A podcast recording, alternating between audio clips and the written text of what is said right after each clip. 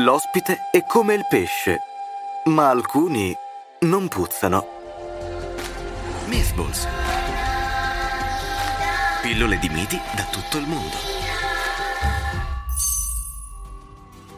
Un giorno Giano, re dell'antico Latium, si trovò alla porta di Saturno, dio dell'agricoltura e padre degli dei. Il vecchio amico era alle prese con un po' di rogne familiari cercava riparo sul Gianicolo dopo che quell'ingrato di suo figlio Giove aveva deciso di spodestarlo. Giano lo accolse a braccia aperte e Saturno, per sdebitarsi, gli donò la capacità di vedere sia il passato sia il futuro.